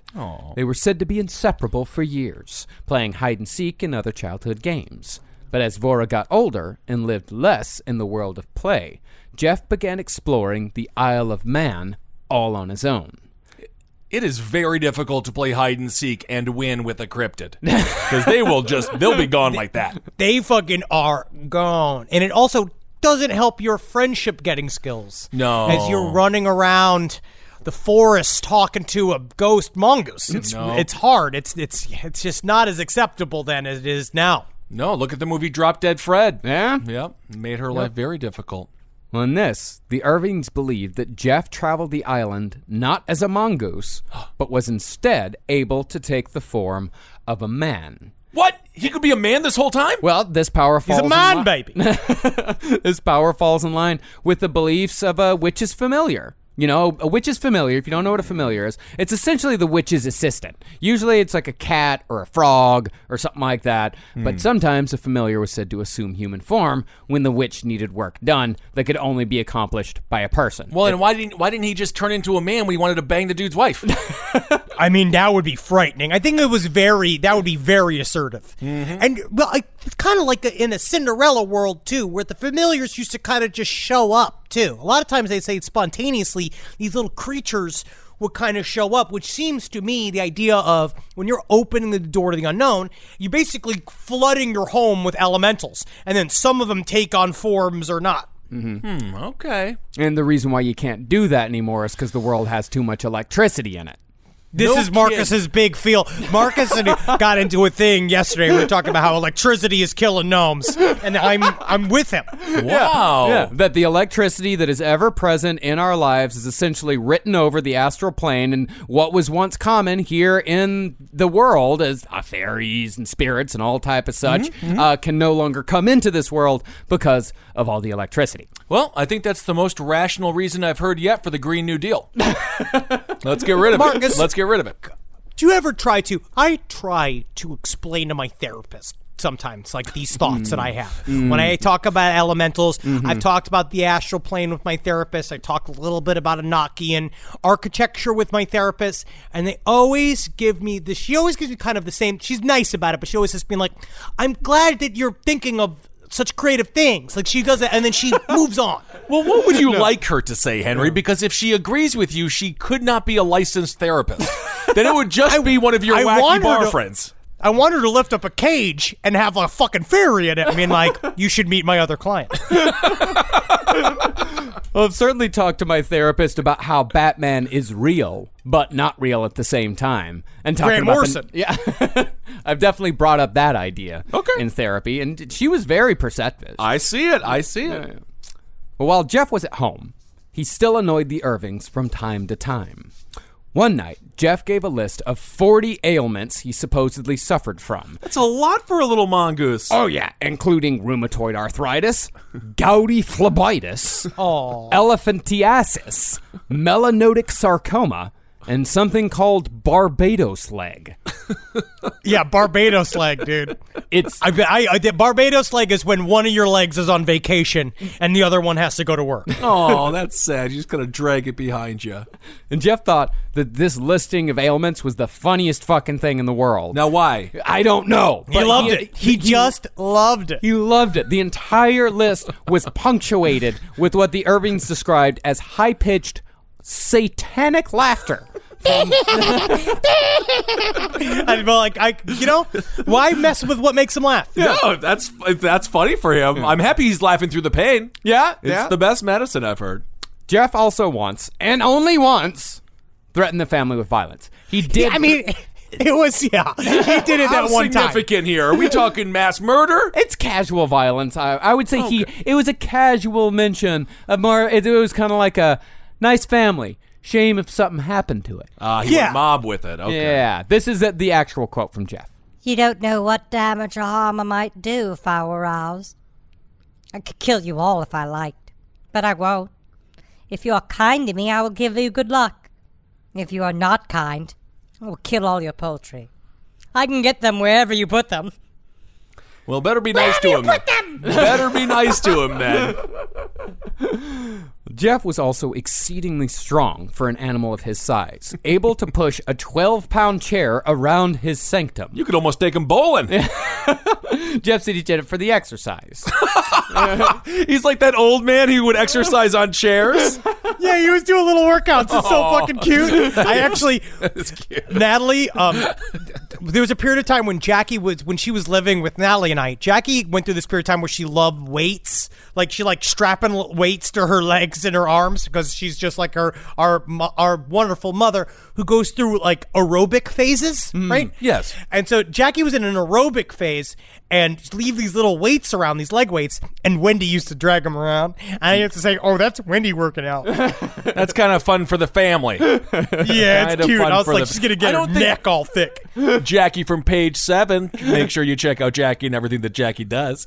Uh, I don't. She. I don't think she loved being covered in weights. I think she felt an immense amount of guilt because she had a conversation with your mother, and your mother shamed her, and then she put on weights to feel better. But then she realized that that's not actually what the problem is. I've always said there's nothing more functional and healthy than the relationship of a mother to her daughter, and just how there's nothing, there's no weird shit in there oh, ever. yeah, it's yeah. always straightforward and really just simple and honest and nice. Mm. Absolutely. But Gef could also perform delicate work, Oh. using his weird little three fingered human hands to throw needles, and even at one point, he drew a little self portrait. Oh, no kidding. Yeah. Yeah, man. Yeah, it's cute as fucking hell, dude. All this shit's cute as fuck. It makes me Cute as fucking fuck. just. I fucking love how cute this fucking shit is. I know this is this is. Uh, I, I feel weird. It's we're in such an adorable little time here. But of course, when it came to the world outside of Doarlish Cashen, there was always the question of whether or not Gef was actually real. And after, Yeah. oh yeah, that big question. Yeah. In Doarlish Cashen, there was no question as Oh. to whether Gef was real or not. But outside, there was definitely a question. And after taking a couple of years off from the subject, parapsychologist Harry Price returned to Gef the Talking Mongoose. Wow. Guess it came back in the rotation. yeah, yeah. He's just like, okay, yeah, now came back up. And Harry Price is just like, fuck it. I already masturbated today. I'll go and do this research into Gef the Talking Mongoose. All right. Well, Price asked the Irving family for some samples of Gef's fur, and the Irvings claimed that the fur they sent was pulled from Gef's back and tail. Hmm. But from what Price's contact at the London Zoo said, the hairs most likely came from the dog. Ah. Now you might say, of course they're from the dog. The Irvings probably just clipped some from Mona. But it might also be possible that Gef, a trickster by nature, mm-hmm. pulled a switcheroo. Because for the mm. most part, the only people Gef really cared about convincing were the Irvings. These bits of evidence remind me of the evidence that has been accrued over time about UFOs, right? The idea of metamaterials and implants, all these things that now the TTSA are now firmly in the camp of they are trying to do research on, but they they aren't. They are making television shows. But the the stuff that comes out, especially the fucking like the implant nodes and stuff that they found, like all this kind of stuff they found beneath people's skin. It was it's like it's like weirdly humdrum, but also highly strange. It's like a piece of brass will be found up inside a person's nose, or a weird piece of silicone will be like found in a person's leg, and no one's quite sure how it got there. It's not like fucking brand new tech that kind of just come. It's not alienware, like literally alienware. It is. It just it's stuff that happens on Earth, but it's in an unusual place. So it's like an, like an elongated silicone tube, almost in the shape of a penis, might be found inserted in somebody's anus, and then in order to make an excuse for that action, they say, "I am not gay." My to my wife, I had it was an alien implant, and uh, obviously we all have to believe him. But even with the dubious origin of the fur, Harry Price still came to Doarlish Cashen in July of 1935 and brought along a BBC gadfly named Richard Stanton Lambert. Now, of course, Gef didn't speak to either of these men, because Gef knew that Harry Price was a doubter, calling him the man who put the kibosh on spirits. and that is a word for word what he said. He did he did say he called him the man who put the kibosh on spirits, which was like that was them that was their version of saying like this song slaps. Like that was like weirdly like very current slang from Gef. Yeah. Well, at this point, Harry Price, remember, Harry Price was the guy who got into the game to debunk the whole all the paranormal shit. He was like uh, J. Allen Hynek, who got uh, UFOs to debunk UFOs. Harry Price was the same fuck kind of guy. Okay. But then they pulled him fucking back in. Yeah. But after comparing the story of the Irvings to the earlier accounts given by parapsychologist Captain Dennis, Price and Lambert decided that it was actually more unlikely that the Irvings would invent and sustain such a ridiculous story than it would be for Gef to actually exist. Hmm, okay. Now, they did attempt to get Voirrey by herself to get her side of the story, but Jim, not surprisingly, didn't feel too comfortable with two strange psychical researchers being alone with his teenage daughter. Yeah. So they never got the chance. No, honestly, this is the this is the first and only time he's been a good father. Well, it's, it's so hard to tell, you know, like when you tell a father that you need to give your daughter the wink test, and at the beginning, you're just hoping it's an acronym, you know? right. Now, Lambert and Price figured this story was good enough for a book, but they stressed to Jim Irving that a book about a talking mongoose on the Isle of Man was highly unlikely to make a profit.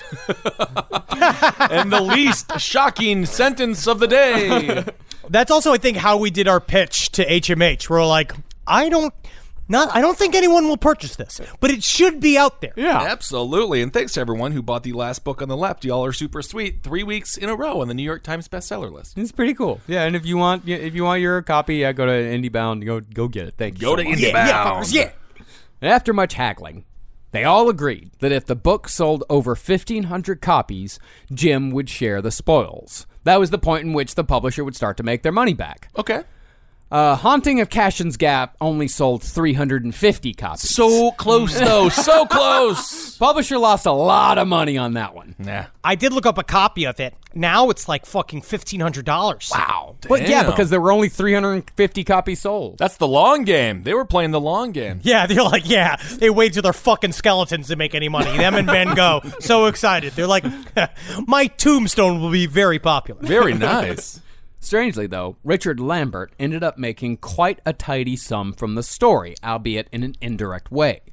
After the book was released, the governors of the board of the British Film Institute, of which Lambert was a founding member, they had him removed. Why? Based on the fact that he'd co written a book testifying to the existence of a talking mongoose, one particularly snobby member called Lambert unhinged. Oh my God. Meanwhile, they're all reading the Bible. Hello. Ah, thank you, Kessel. Thank you. So Lambert took the BFI to court for slander.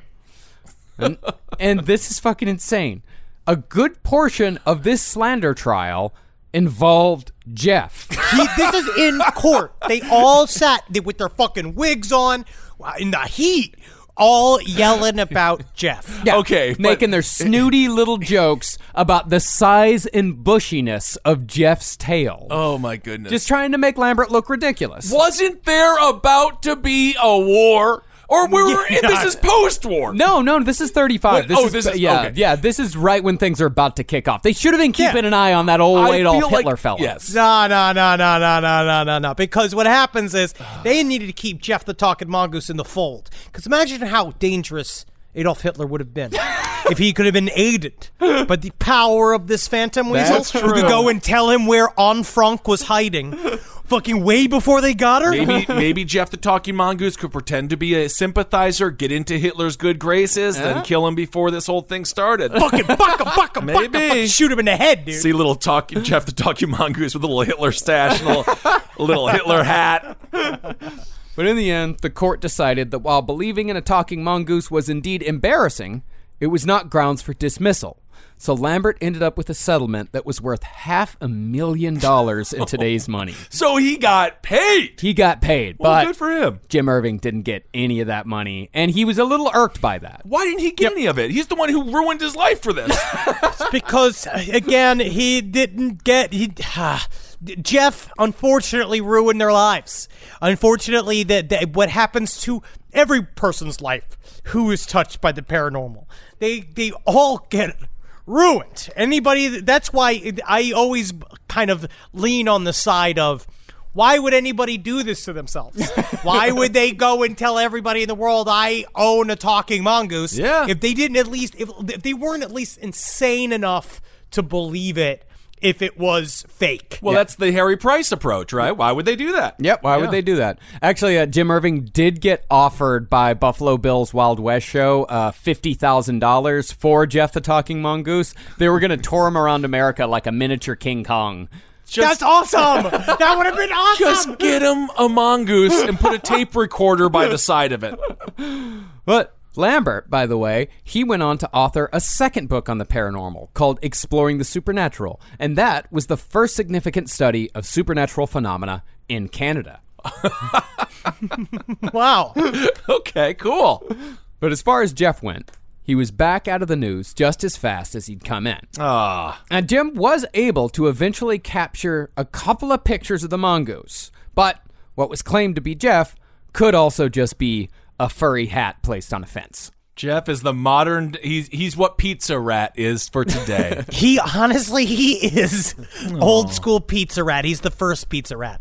It did look like the pictures of Gef do sort of look like what they at the rage the rage at the time was fur stoles, like little kind of scarfs, and it did look sorta like that. But that's another hmm. thing where if you if you look at pictures of UFOs or other various weird occult phenomena at the time, they all just kind of look like half made. Right. Again, then you just say that they're all fake, but then you're the least fun person I've met at the party tonight, mm. and I don't think I'm gonna fucking re talking to you. You know what I mean? know- I, I just I don't know about the, the fur coat is always very interesting, and the and the fur hat. I don't know why women wanted to look like Sasquatch for such a long period of time. now you do the faux fur, but the whole thing, I just think I think it's weird. It's very strange. I mean, granted, we wear leather and stuff. That's the skin, but I just feel like having the fur on you. It's a very uh, it's a very unique thing. I like faux fur. I want one of those big like Russian hats, those big like furry hats. I think. But you, fun. you know, in the rain, it's just going to start falling apart. Next thing you know, you're you're like you're like a chicken coughing up its own chicken fur. what do they rem- call feathers? You're just remembering an episode of Seinfeld.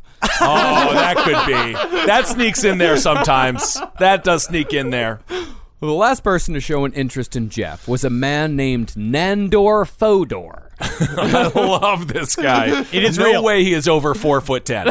No way. If he is, I'm pissed. Actually, Nandor showed up at Doarlish Cashen in 1937.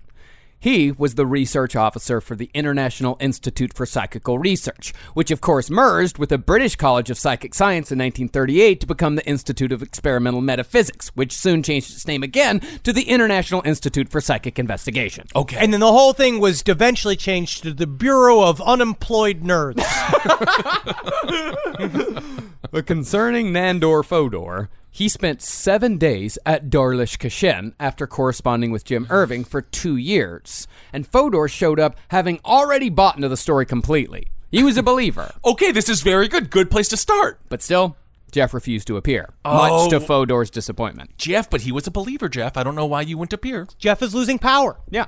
Gef is Gef is starting to ease his way off of this plane into the next or starting to move farther away from the family to experience more of humanity or it's going back to its own agendas and needs to go back to wherever the hell it came from because maybe it's Gef's got a wife and family he's been fuck he ran out on where he did the whole like I'm going out for cigarettes and then he just never came back. That does happen. Yeah, I, I mean, uh, Gef at this point was being seen less and less. Uh, it really, Nandor just waited too long to go. I see. But still, based on the accounts of Gef spitting, coughing, and urinating, Fodor came to the conclusion that Gef must have been a physical, living, breathing animal. Hmm. Furthermore, he believed Gef was a talking animal. Maybe not an animal that had been born with the ability to talk, but certainly an animal that had learned the art of human speech. Cool. Which is fucking weird. Yeah, that is a bit odd. Yeah, It's the weirdest possible explanation. it's very weird. Yeah. But Fodor also speculated that Gef, although physical, might has still been conjured by Jim Irving himself through an intense yearning for mental stimulation, owing to the entire Irving family going out of their minds with boredom stuck on the Isle of Man. Hmm. He also then updated his views a couple of years later, where he then had some other very interesting idea that Gef was not only a physical talking mongoose, but that he was sort of possessed by the brain of Jim. That Jim was controlling him psychically from the outside, like this weird combo thing, which I think just involves him just fucking just fi- th- thinking that he had a fern and it was weed and he just accidentally ate a bunch of it. Like he just went off the fucking reservation. Hmm. As we said, Gef had already started to fade by the time Fodor came around in 1937, and the talking mongoose was physically seen for the last time at Doarlish Cashen in 1939. However, when Jim fell fatally ill in 1945, his eldest daughter Elsie reported hearing strange noises from the ceiling beams just before her father passed on. Gef came to say goodbye. Oh, Gef. Heil Hitler What, what the hell, Gef? What the hell? After Jim's death, Margaret moved to Liverpool with Elsie, and the property was bought by a dreadful man named Leslie Graham, who shot a polecat in 1947 at Doarlish Cashen and claimed that he'd killed the beloved talking mongoose. What is the point? that's not what we want that's not what we want none of us wanted his fucking corpse Other than fucking the guy's want- wife, he didn't do anything wrong. I wanted him to sing and dance. I wanted him to be a showman. I didn't want him to be a fucking pelt. Yeah, this is why aliens haven't come to visit us yet. Leslie was a dreadful man. He was a terrible man. As far as Voirrey went, she left the Isle of Man soon as she could and wanted nothing more but to leave the story of Gef the Talking Mongoose far behind. She gave one interview in 1970, but was still steadfast in her claim that Gef was indeed real, even 30 years later. However, she said that if it would have been up to her and her mother, they never would have told anyone about Gef. But Jim, unfortunately, got a little carried away with the whole concept and ended up taking the whole thing way too far. Oh my goodness. He did a little bit of a Chevy Chase from the National Yeah. Lampoon movie in this fucking bullshit. Anytime you end up in the court of law discussing is the invisible talking mongoose real or not, some things have gone awry in your life. In fact, Voirrey made the interviewers promise that they would not tell any of her coworkers about the Gef story. and she maintained that the reason why she could never find a husband was because of her association to Gef the talking mongoose. Oh, Gef's final revenge. All right, there it is. And, you know, you could say Gef wasn't real. You sure. could say that he was a fair. I mean, you wouldn't be a fun person. No. Um, and I mean, because I don't know. In the end, though, I let Gef into my heart this Yeah, week. that's good. I let him in there, and now he's made a little burrow, and I like. I'm gonna bring him little bits of bacon, and I'm really excited, and I hope that Gef visits me in my sleep. Uh, So you're using this as an excuse for more bacon consumption. Yes. Okay, that's great. Gef the Talking Mongoose. Thank you all so much for going on this crazy magical journey. It was a fun week. A It was fun, a fun magical one. week. Yeah, we figured we'd take a little break from the blood and guts and just have fun. Absolutely. Have a little bit of goddamn fun. I'm trying to have fucking fun around here. Absolutely. Um, We- we- next week we're going to have a relaxed fit episode, but then after that we're going to go. We're going to go deeper, deeper, deeper, deeper, deeper, deeper into the world of the occult. Uh, this whole summer, getting strange. That's right. Summer of Strange is upon us. It's getting hot here in New York City. And hopefully the weather is nice where you are as well. Now we're going to talk extensively for an hour about the weather. Uh, so the clouds, should be a little overhead today. We do have a thunderstorm planned. That's true. Oh, we had quite a nasty thunderstorm last night. A couple of my deck chairs got blown over, and I really don't have the energy right now to go out and put them back up. There you go. After you enjoy Cloudcast here on LPN, why don't you go and enjoy a little bit of a bullet in the mouth podcast? Where we teach you how to get bullets in this trying times, in these hard times where the gun stores just aren't open, and you want to make sure you can really blow your brains out. I think the gun front of your stores are open. But, um, also, happy birthday, Henry! Once again, congratulations. You've made it. Um, I to live. this. To this, you made it to this. And I that's, live. and that's great, and we're happy that you live. Of course, birthdays are uh, for the dying, and funerals are for the living. So let's not forget that. Let's not forget that, And please. uh, Yes. yes, thank you all so much for supporting LPN. Thanks for giving to our Patreon. Thanks for anything. Do we have uh, obviously the book again? Go to IndieBound. Thank you all so much for buying the book. I mean, it really is amazing to be on the New York Times bestseller list three weeks in a row. It's like exceptionally rare, and you know, so just thank you all so much. Um, and I do. I promised a few people that got into my DMs because they were going going through stuff that I was going to send them a book with a little written word in it. I will send that out, but uh, it's open. the The way to send it, the UPS store is closed until May fourth. Yeah, just give me a little time. Uh, apparently, that's not a, uh necessary business these days. And um, yeah, keep on supporting all the shows here on LPN. We got the stream. Is there anything else, guys? Anything else we want to tell our audience about? lastpodcastlive.com. Check out our live show because we can't be on the road. So take the road to your home. Absolutely. This is a way to watch us in your underwear, which is what you, how I'd rather you watch us. I wish that you would show up come- at the live show in your underwear. do that. I mean, I would rather I'd rather you do that. But check out Last Podcast Live and also check out lastpodcastmerch.com. We're selling merch. We and we are still giving 6.66% of all of our proceeds to one fair wage. We got we fucking updated new shit. We've got a bunch of responses last week when we asked if like, do you have some merch that you want us to chill at you? And we are going to start getting those gears turning. Yes, Yeah. we are. We got a super cool new T-shirt out there. If you want to go check that out, uh, and we've we're restocked on everything that was sold out uh, previously, so you can Yes. go lastpodcastmerch.com. And if you're uh, interested in No Dogs in Space and Yes. you've been waiting until the end of the Ramon series to really digest the whole thing, part four comes out next Thursday. So that whole thing's in, and then after that, we're heading on to something else. Hell yeah. Check out all the shows here on Last Podcast Network. And never forget, folks, hail yourselves! Uh, hail Satan! Again. Magustalations, everybody. Hail me. I think we've been forgetting a lot about Satan these days. Have and I we? think that we need to be reaching out more to Satan and see what he can do because basically what he'll what it'll help you do is maybe help convince your partner to try something else in the bedroom during these trying times. Yeah, maybe, maybe. That could work. This show is made possible by listeners like you. Thanks to our ad sponsors, you can support our shows by supporting them. For more shows like the one you just listened to, go to lastpodcastnetwork.com.